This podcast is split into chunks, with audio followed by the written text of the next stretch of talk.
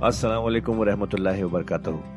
ख्वातीनो हज़रात, आपका कुरान की तफसीर में खैर मकदम है। अल्लाह ताला ने हमारे नबी पाक सल्लल्लाहु अलैहि वसल्लम के ज़रिए एक ऐसी नेमत, एक ऐसी गाइड अता की है, जो हमारी ज़िंदगी को अल्लाह की राह पर चलाने के लिए काफ़ी है। और वो गाइड है कुरान मजीद। हम सब ये तो जानते ही हैं कि कुरान पढ़ना कितना सवाब का काम है, कितनी नेकियाँ मिलती हैं, और हो भी क्यों ना अल्लाह के अपने अल्फाज जो है पर क्या हमने कभी ये रुक कर सोचा कि कुरान को समझ कर पढ़ने की भी ज़रूरत है? इसलिए हब हब पर आपके लिए लेकर आया है एक ऐसा पॉडकास्ट जो कुरान की तफसीर समझाने में मदद करेगा। इस पॉडकास्ट का नाम है तफसीर कुरान विद डॉक्टर इसरार अहमद।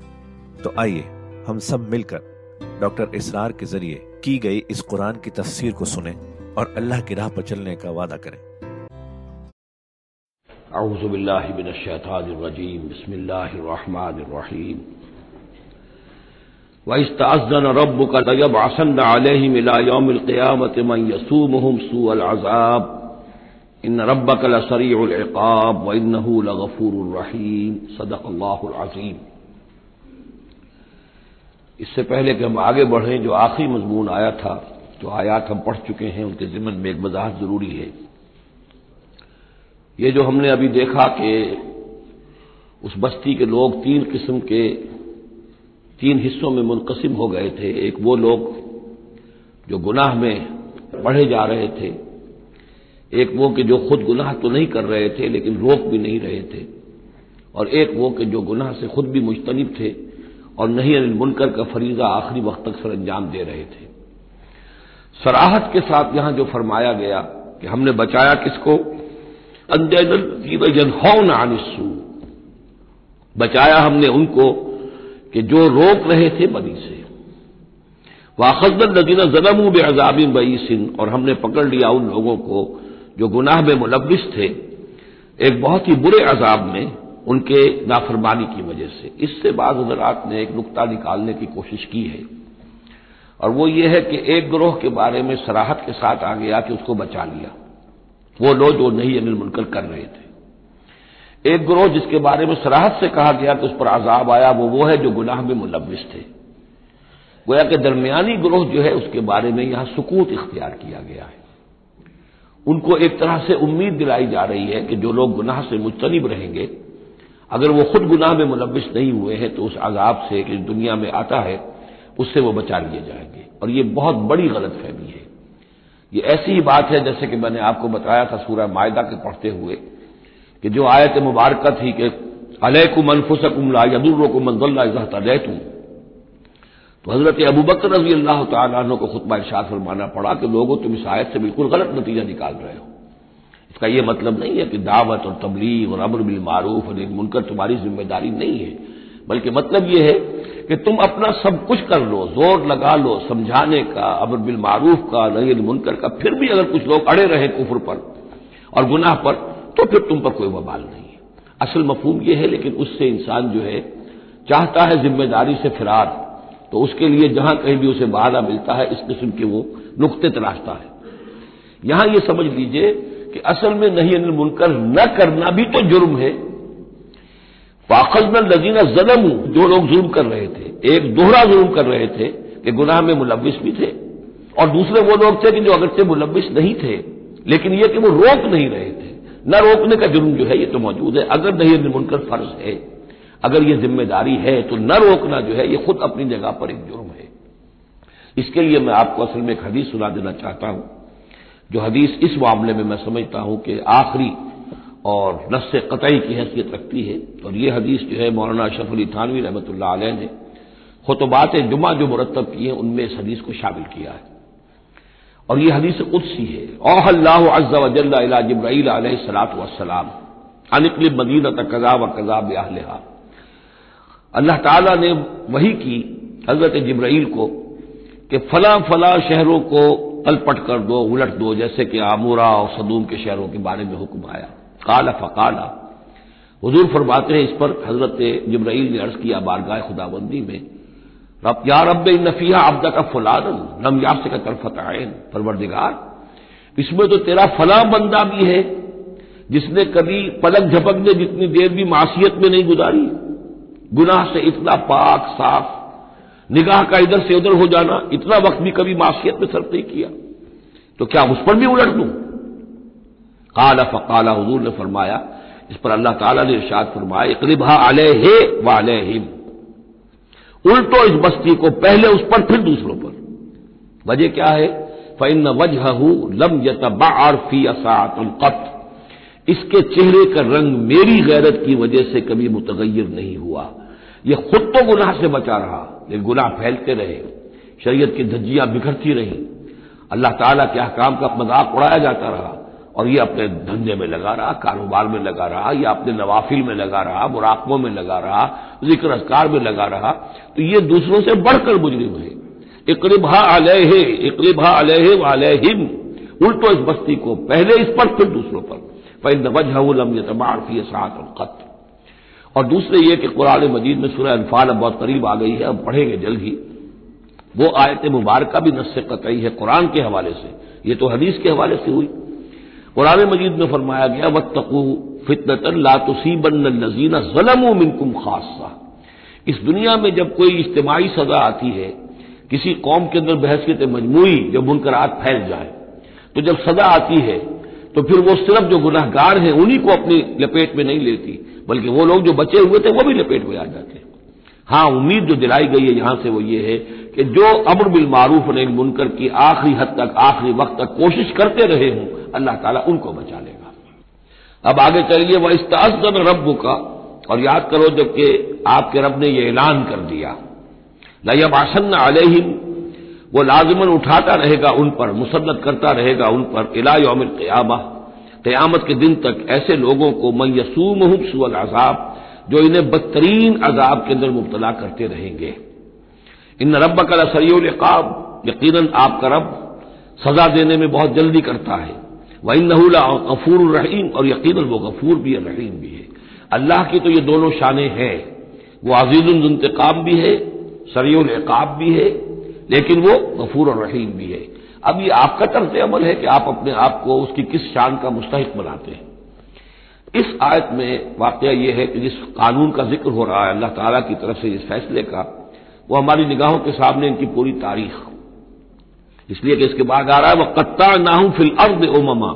हमने इन्हें ज़मीन के अंदर मुंतशिर कर दिया, फिरकों के अंदर और कौमों के अंदर। ये डायास्पोरा जो है इनका, जो सन सत्तर से शुरू हुआ है। सन सत्तर ईस्वी में जो रोमन जनरल था टाइटस, उसने सेकंड टेंपल की, जो हज़रत उजैर सलाम के जमाने में फिर दोबारा हैकल तामीर हुआ था, उसको शहीद किया। एक लाख तैंतीस हज़ार यहूदियों को एक दिन में कत्ल किया यरूशलेम में और यहाँ से यहूदियों को निकाल बाहर किया, फिलिस्तीन से निकाल दिए गए। तुम अब फिलिस्तीन में नहीं रह सकते। वहाँ से इनका डायस्पोरा शुरू हुआ है। कोई कहीं चला गया, कोई कहीं चला गया, कोई रूस में चला गया, कोई यूरोप में चला गया, कोई हिंदुस्तान में आ गया, कोई मिस्र में आबाद हो गया, कोई और दूर दराज के इलाकों में। फिर जब ये अमरीका दरियाफ्त हुआ है तो ये अमरीका भी चले गए, वहाँ भी जाकर आबाद हो गए। तो ये इनका डायस्पोरा का पीरियड है कि जिसमें ये गोया कि मुंतशिर कर दिए गए पूरी ज़मीन के अंदर। इनकी कोई एक जमीयत कहीं नहीं रही। और हर जगह इनसे नफरत थी, शरीर नफरत बल्कि इनके ऊपर वाकया ये कि यूरोप में तो बड़ा इनके ऊपर जुल्म भी होता था। जिस तरह चाहते थे इनको वहाँ के ईसाई जो हैं, जैसा कि मैं बता चुका हूँ कि उनको मालूम था कि ये जो जिनको हम खुदा मानते हैं, हज़रत ईसा सलाम, उनको सूर्य पर चढ़वाया इन्होंने और इन्होंने कुफर किया। और वह हज़रत मसीह सलाम की शान में गुस्ताखी करते हैं। हज़रत मरियम की शान में गुस्ताखी करते हैं, तोहमतें लगाते हैं। लिहाजा वो इनके दरमियान दुश्मनी रही। और उसकी आखिरी मिसाल इस सदी में, यानी दूर की तारीख तो शायद हमें मालूम हो कि शायद फेरी टेल्स हैं, ये कोई कहानियाँ हैं जो हम सुन रहे हैं। इस सदी में जो हुआ, हिटलर के हाथों, सिक्स मिलियन, साठ लाख यहूदी खत्म किए हैं उसने। पूरा मशरकी यूरोप का यहूदी जो है खेच खेच कर वहाँ वहाँ से पकड़ पकड़ कर। जहाँ तक हिटलर की हुकूमत बनी थी, जहाँ तक उसकी जो गए थे, फतूहत का दायरा, वहाँ से यहूदियों को खींच खींच कर कंसंट्रेशन कैंप में लाया गया। फिर खास मशीनें ईजाद की गई। खास जो है, उसके लिए ऐसे बनाए गए कि इनके लिए अब इतने लोगों को कतल करेंगे तो दफन कहाँ करें? क्या करें? How to dispose of the dead bodies तो स्पेशल प्लांट बनाए गए। कि एक बड़े से हॉल में दाखिल हो रहे हैं, वहाँ सारे कपड़े उतरवा लिए, ताकि कपड़े भी इस्तेमाल हों बाद में। कहा यह जाता था कि तुम्हारे कपड़ों में जुएँ पड़ गई हैं तो जुओं को इसको डिलाउस करने के लिए ज़रूरी है कपड़े उतार के आगे गैस के अंदर, ताकि वो जुएँ खत्म हो जाएँगी। फिर उनके बाल उतरवा देते थे, औरतों के बाल भी शेव कर लिए मर्दों के भी। उन बालों से कालीन बनाए उन्होंने, जो नाजियों ने अपने दफ्तरों में बिछाए। ह्यूमन हेयर के कालीन। फिर उनको ले जाकर एक गैस चैम्बर के अंदर के सब के सब मर गए। फिर अब वो बड़े बड़े पटे जैसे चलते हैं मशीनी बड़े बड़ी फैक्ट्रीज के अंदर, वो पटों के ऊपर लाशें चल रही हैं। फिर उनका चूरा हो रहा है, जैसे कि कहीं जो है वो घास काटा जा रहा हो, या कोई और चारा जो है वो कतरा जा रहा हो। फिर किसी खास किस्म के केमिकल्स के अंदर उनको तहलील किया कि आखिर में क्या निकल रहा है, न किसी गोश्त का पता, न खून का पता, न हड्डी का पता, किसी शय का पता नहीं। एक बदबूदार स्याह रंग का माए बाहर निकल रहा है, और उसे वो ले गए अपने खेतों में, और उसे बना लिया खाद। ये काम इस सदी में हुआ है। फॉलो कॉस्ट इसमें ज़्यादा से ज़्यादा ये कहते हैं कि ये कोई मुबालगा है, साठ लाख का, चालीस लाख तो चालीस लाख भी तो कम नहीं होते। चालीस लाख अफराद का इस तरह खत्म हो जाना। इस्ताजन रब्बों का लजबासन अलहिम इलाया इनका आखिरी वक्त अब आने वाला है, वो ज़्यादा दूर नहीं है।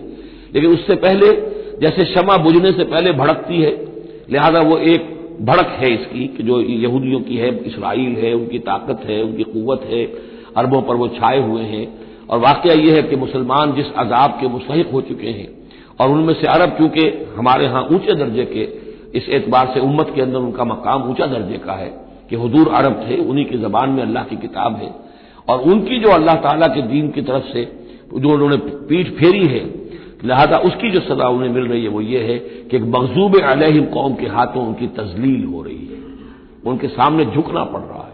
जिनके साथ किसी एक कमरे में कभी बैठते नहीं थे, अब उनके साथ गुफ्त शरीफ जो है और उनके साथ बगलगीर होने की नौबत जो है वो आई है। और अभी जो कुछ होना है, वो खैर दूसरी बात है। मैं इस वक्त नहीं जाना चाहता। वो आखिरी वक्त भी आएगा, फिर जो है हज़रत मसीह सलाम ही नादिल होंगे।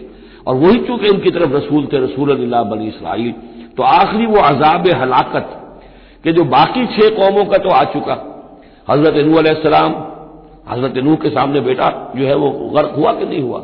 हज़रत हूद, हज़रत साले इन सब के सामने जो है, इनकी कौमें हलाक हुई। तो अब हज़रत मसीह को उठा लिया गया था, वही आएँगे और उन्हीं के हाथों ये अपने कैफर किरदार को पहुँचेंगे और इनका एक एक बच्चा खत्म होगा। लेकिन उससे पहले इनके हाथों मुसलमानों पर अल्लाह के अजाब के बड़े कोड़े बरसेंगे। To add insult to injury कि एक यहूदी कौम के हाथों मकजूब अलहिम कौम के हाथों पिटाई होगी और जो हो रही है। लेकिन यह कि अभी शदीद तर सूरत में इसका शुरू होने वाला है मामला। कोई दिनों की बात है कि मस्जिद अक्सा शहीद कर दी जाएगी और फिर एक तूफ़ान जो है मिडल ईस्ट में शुरू हो जाएगा।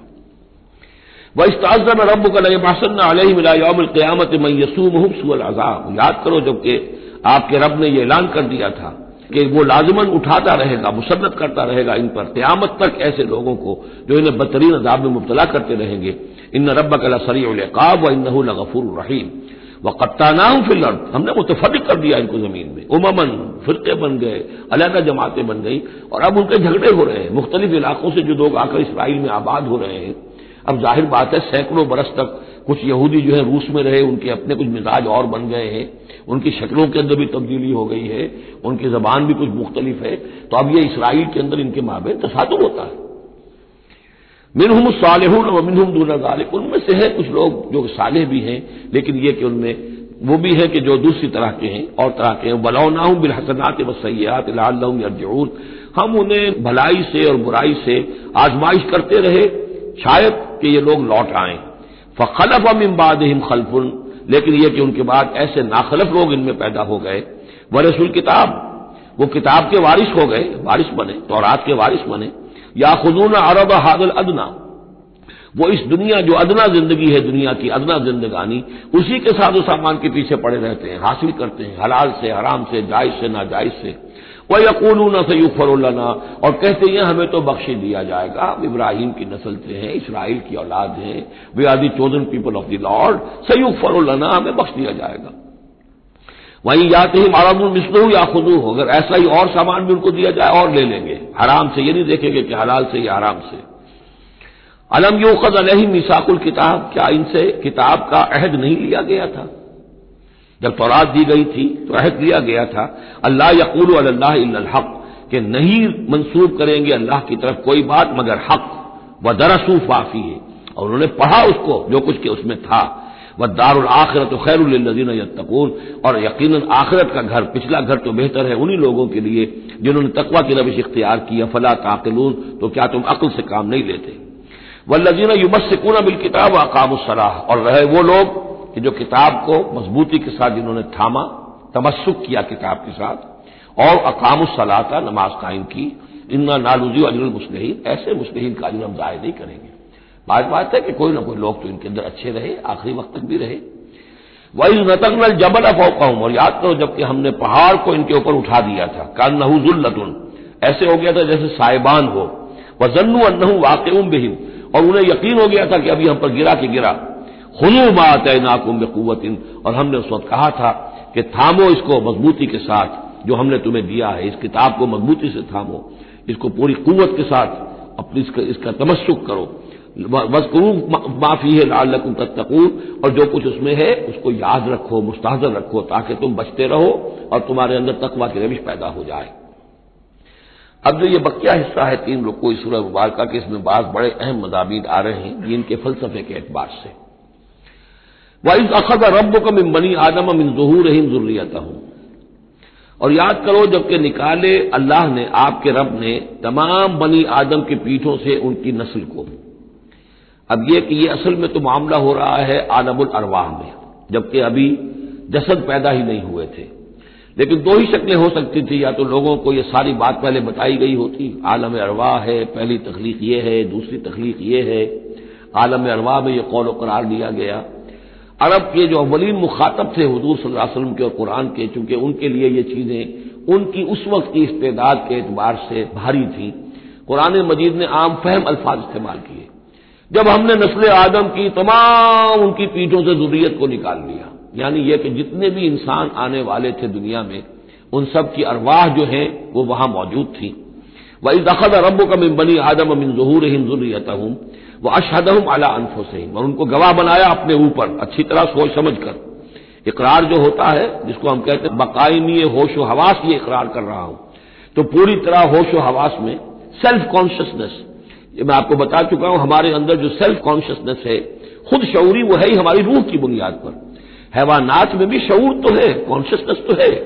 सेल्फ कॉन्शियसनेस नहीं है, खुद शौरी नहीं है। तो ये खुद शौरी का मम्बा जो है दर हकीकत वो रूह है। तो वह अरवाह मौजूद थी, उन्हें अपनी जात का शऊर था। अशदहम अला अनफो से उन्हें अपनी जात के ऊपर खुद गवाह बनाकर फिर सवाल किया अलस तो रब को क्या मैं तुम्हारा रब नहीं हूँ? तुम्हारा मालिक, तुम्हारा आका, कालू बला। वो कहेंगे, क्यों नहीं? शहीद ना, हम इस पर इकरार करते हैं, हम गवाह हैं। अब यहाँ नोट कीजिए, जैसे कि इससे पहले आया था सूरह मायदा में कि अहले किताब तुम्हारे पास हमारा बशीर और नजीर आ गया। मबादा तुम ये कहो कि हमारे पास कोई बशीर और नजीर नहीं आया। वो गोया के इतमाम हजत थी, अहले किताब पर। सूर्य अनाम में आ चुका है कि मबादा तुम ये कहो कि किताबें तो दी गई थी हमसे पहले दो ग्रोहों को। हम तो जानते नहीं थे, इमरानी जबान की किताब नहीं पढ़ते थे। वो इतमाम हजत था बनी इस्माइल पर कि अब तुम्हारे अंदर हमने अपना एक रसूल भेज दिया सल्लल्लाहु अलैहि वसल्लम, ये किताब आ गई है। अब तुम ये नहीं कह सकते कि वो तो हमसे पहले दो ग्रोहों पर नाजिल की गई थी। हाँ, अगर हम पर कहीं नाजिल की गई होती तो हम उन दोनों से बढ़कर बहुत ज़्यादा जो है उससे फ़ायदा उठाते और हक पर होते। अब ये जो गवाही है, ये आ रही है पूरी नौ इंसानी, जिसके हवाले से मैंने आपको बताया था कि वो अहद कि जो हर रूह इंसानी अल्लाह के साथ करके आई है। कोई नबी ना आता, कोई किताब ना आती, तब भी ये अहद बुनियाद है मुआखजा उखरवी की। मुहासबा accountability the grand accountability of the day of judgment उसका बेसिस जो है, वो ये है, बुनियादी बात ये है, बुनियादी हजत ये है। नबूवत से, किताबों से, वही से, ये तो इतमाम हजत हुआ है। इजाफी शय है। अल्लाह ने इम्तिहान को और आसान कर दिया नौ इंसानी के लिए, लेकिन बुनियादी हजत जिसकी बिना पर हर इंसान रिस्पॉन्सिबल है अकाउंटेबल है, वो ये अहद है। तो खातिन हजरात, ये था आज का एपिसोड अभी तफसीर बाकी है। पूरी तफसीर सुनने के लिए अगला एपिसोड सुनना ना भूलें। ज़रूरी है कि हम कुरान को पूरी तरह से अच्छे से लफ्ज ब लफ्ज समझें। इसलिए अगले एपिसोड में आपका इंतज़ार है। सुनते रहिए यह पॉडकास्ट जिसका नाम है तफसीर कुरान विद डॉक्टर इसरार अहमद, सिर्फ़ हब हॉपर पर।